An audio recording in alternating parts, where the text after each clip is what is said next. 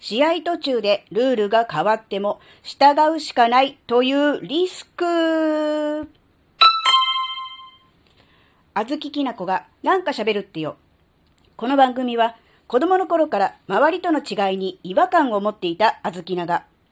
自分の生きづらさを解消するために日々考えていることをシェアする番組です。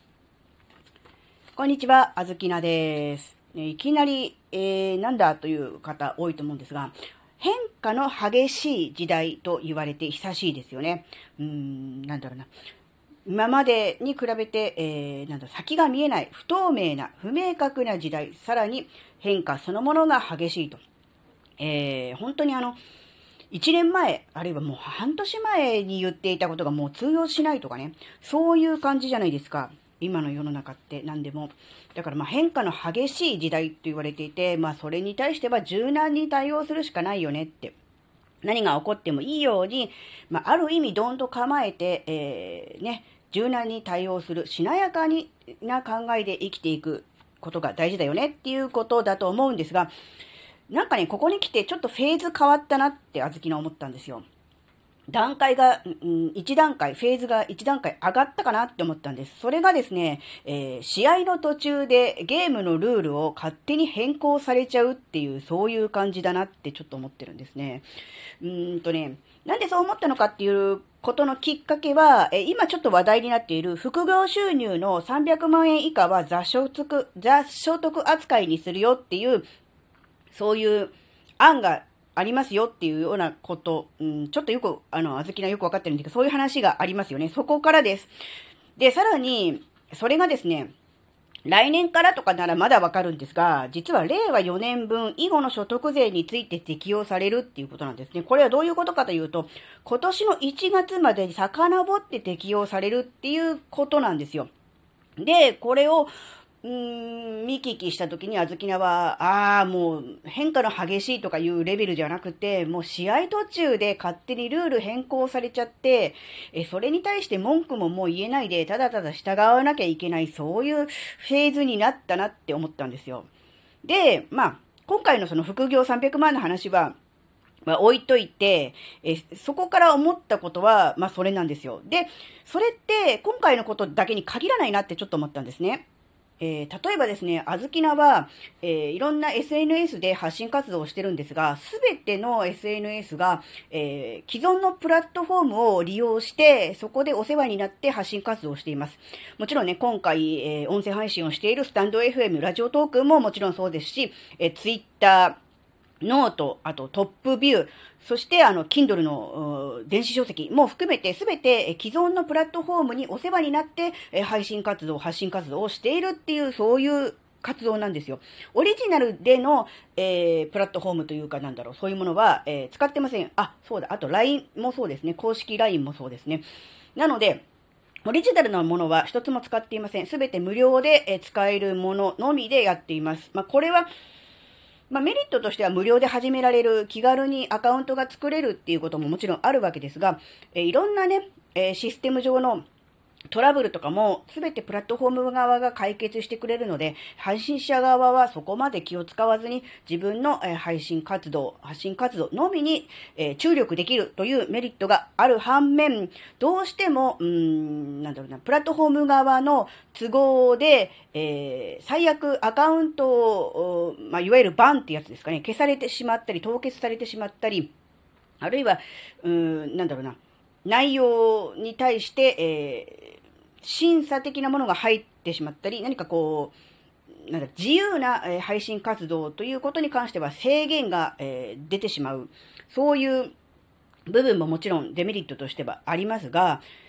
それに加えて、えー、なんだろうな、プラットフォーム側の、うん、都合とか、うん、思惑とか、なんやらかんやらで、えー、急に、えー、突然、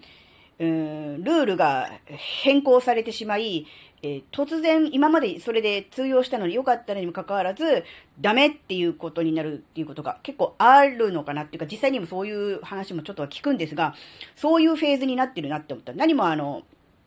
今回のあのね、あの税金の話だけでなく、もっと身近なところにあったと。で、まあ、国の税金の話だと、今回もパブリックコメントを募集っていうことですから、反対意見を言うとか、あるいはね、そのような法案を出すような、えー、ね、政党には支持しないというような意思表示はできるわけですが、えー、ことね、SNS 等のプラットフォームの場合はですね、ほぼそれは不可能ですね。一企業がやっている活動なので、そのユーザーである、まあ、あの、利用者ですね、あの、そのプラットフォームを使って発信活動をしている利用者からはですね、一切そういう、まあ、反論というか、そういうものできないわけですね。なので、えー、たとええー、試合途中でルールが変わって自分に不利な状況になったとしても、えー、なんだろうな、黙ってそれに従うか、もしくはそのプラットフォームから出て別のところに行くぐらいしか選択肢がないわけですね。で、これは今まで考えていた、えー、リスク要因に対して、すごくあの、大きなリスク要因の、かなってちょっと思ったんですね。うん、特に、まあ、あずきなはそんなにあの、ビジネスビジネスはしてませんし、マネタイズマネタイズしてませんので、そこまであの、強い影響はないといえばないわけですが、えー、SNS を使ってマネタイズをしている人とかね、それで収益を上げている人からすると、これは本当にあの死活問題になりかねないなってちょっと思ったんですね。そして、うん、ルールが勝手に変更される。そのルールもね、あの、明文化されている、例えばなんだろうな、規約みたいな感じであれば、いや規約が実行されるある程度前に、こう、お達しみたいな感じで、こう、メールとかで、こう、周知をさせますよね。これは、あの、いつ以降から適用されますみたいなんで来るんですけど、そうじゃなくて、例えばアルゴリズム的なものとか、あとは内部で、えー、調査をして、その、規約違反にかかるんじゃないかみたいなものに関しては、えー、事前の警告はほぼないです。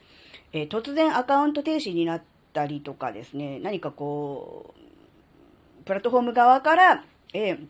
警告というような話が来る感じもあるんですけど、まあ、実際に何の、んと、なんだろう、警告もなく突然アカウントがこう閉じられてしまう、使えなくなるっていうことも結構聞きますので、うん、なんだろうな、今まで以上に、うん、そういうリスクを考えないといけないのかなっていう、うん、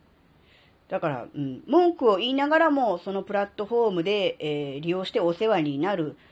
か、もしくは、そのプラットフォームを抜けて別のところに行くか、えー、まあ、自分で独自にやるか、ぐらいしか、まあ、選択肢はないわけですが、やっぱりね、うん、なんか違う、もう一段階上の、上のっていうか、うん、違う一つ上のね、あの、フェーズに入って、ったなっていうのを、ここ、うん、そうですね、2、3ヶ月の、えー、いろんなね、SNS 界隈の状況を見ていながらね、思いました。もちろんね、規約違反は、えー、ルールですから、しないにはいいんですけれども、アルゴリズムに関しては、うん、本当にあの、まあ、言うなれば手探りで、えー、いろんなね、情報とか出てますけども、それも確定した情報ではなく、実際が自分でやってみてこうなったから多分そうだろうとか、そういう、なんだろうな、ことの、うん、積み重ねというか、なので、実際にそれが本当なのかどうかはわからないですし、そのアルゴリズム自体もかなり短期間で、かなり頻繁に、えー、変わっているのかなって、うん。変えられてしまっているのかなっていう、そういう気もします。なので、あの、なんだろう、あまりそういうところに、えー、力点を置いて一喜一憂してしまうと、えー、厚木菜みたいにね、えー、心が疲弊して、えー、振り回されるのは嫌だっていう人は、なかなか辛いフェーズに入ったかなとは思います。ただそれを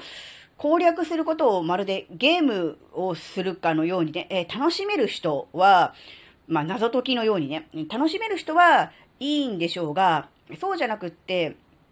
えー、心も体も疲弊してしまうと、えー、ついていくのは辛すぎるみたいな感じの人は、これから先のフェーズはちょっときついのかなっていう感じも、えー、してきましたね。ん、なので、まあ、大事なことは、ん、どんな、えー、ルール変更が、えー、あったとしても、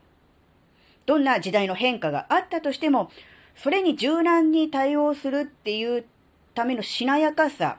うーん、まあ、そのためにはある程度余力や余白や、こう、なんだろう、自分自身の体にあまりこう力が入ってないっていうことがね、えー、大事かなとも思うんですが、そのしなやかさプラス、そういうところとはちょっと違うところで、えー、自分の居場所というか活躍場所を、えー、求めていくっていうのも、うん、両方大事かな、うん、なんだろう、風、暴風雨にさらされるのは、やっぱ体力消耗するじゃないですか。かといって、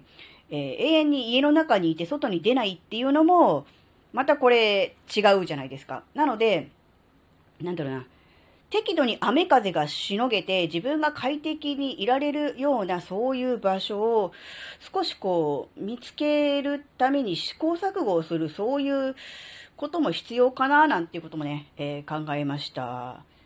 はい、えー、今回のお話があなたの生きづらさ解消のヒントになればとっても嬉しいです。ここまでお聴きくださりありがとうございました。それではまた次回お会いしましょう。バイバーイ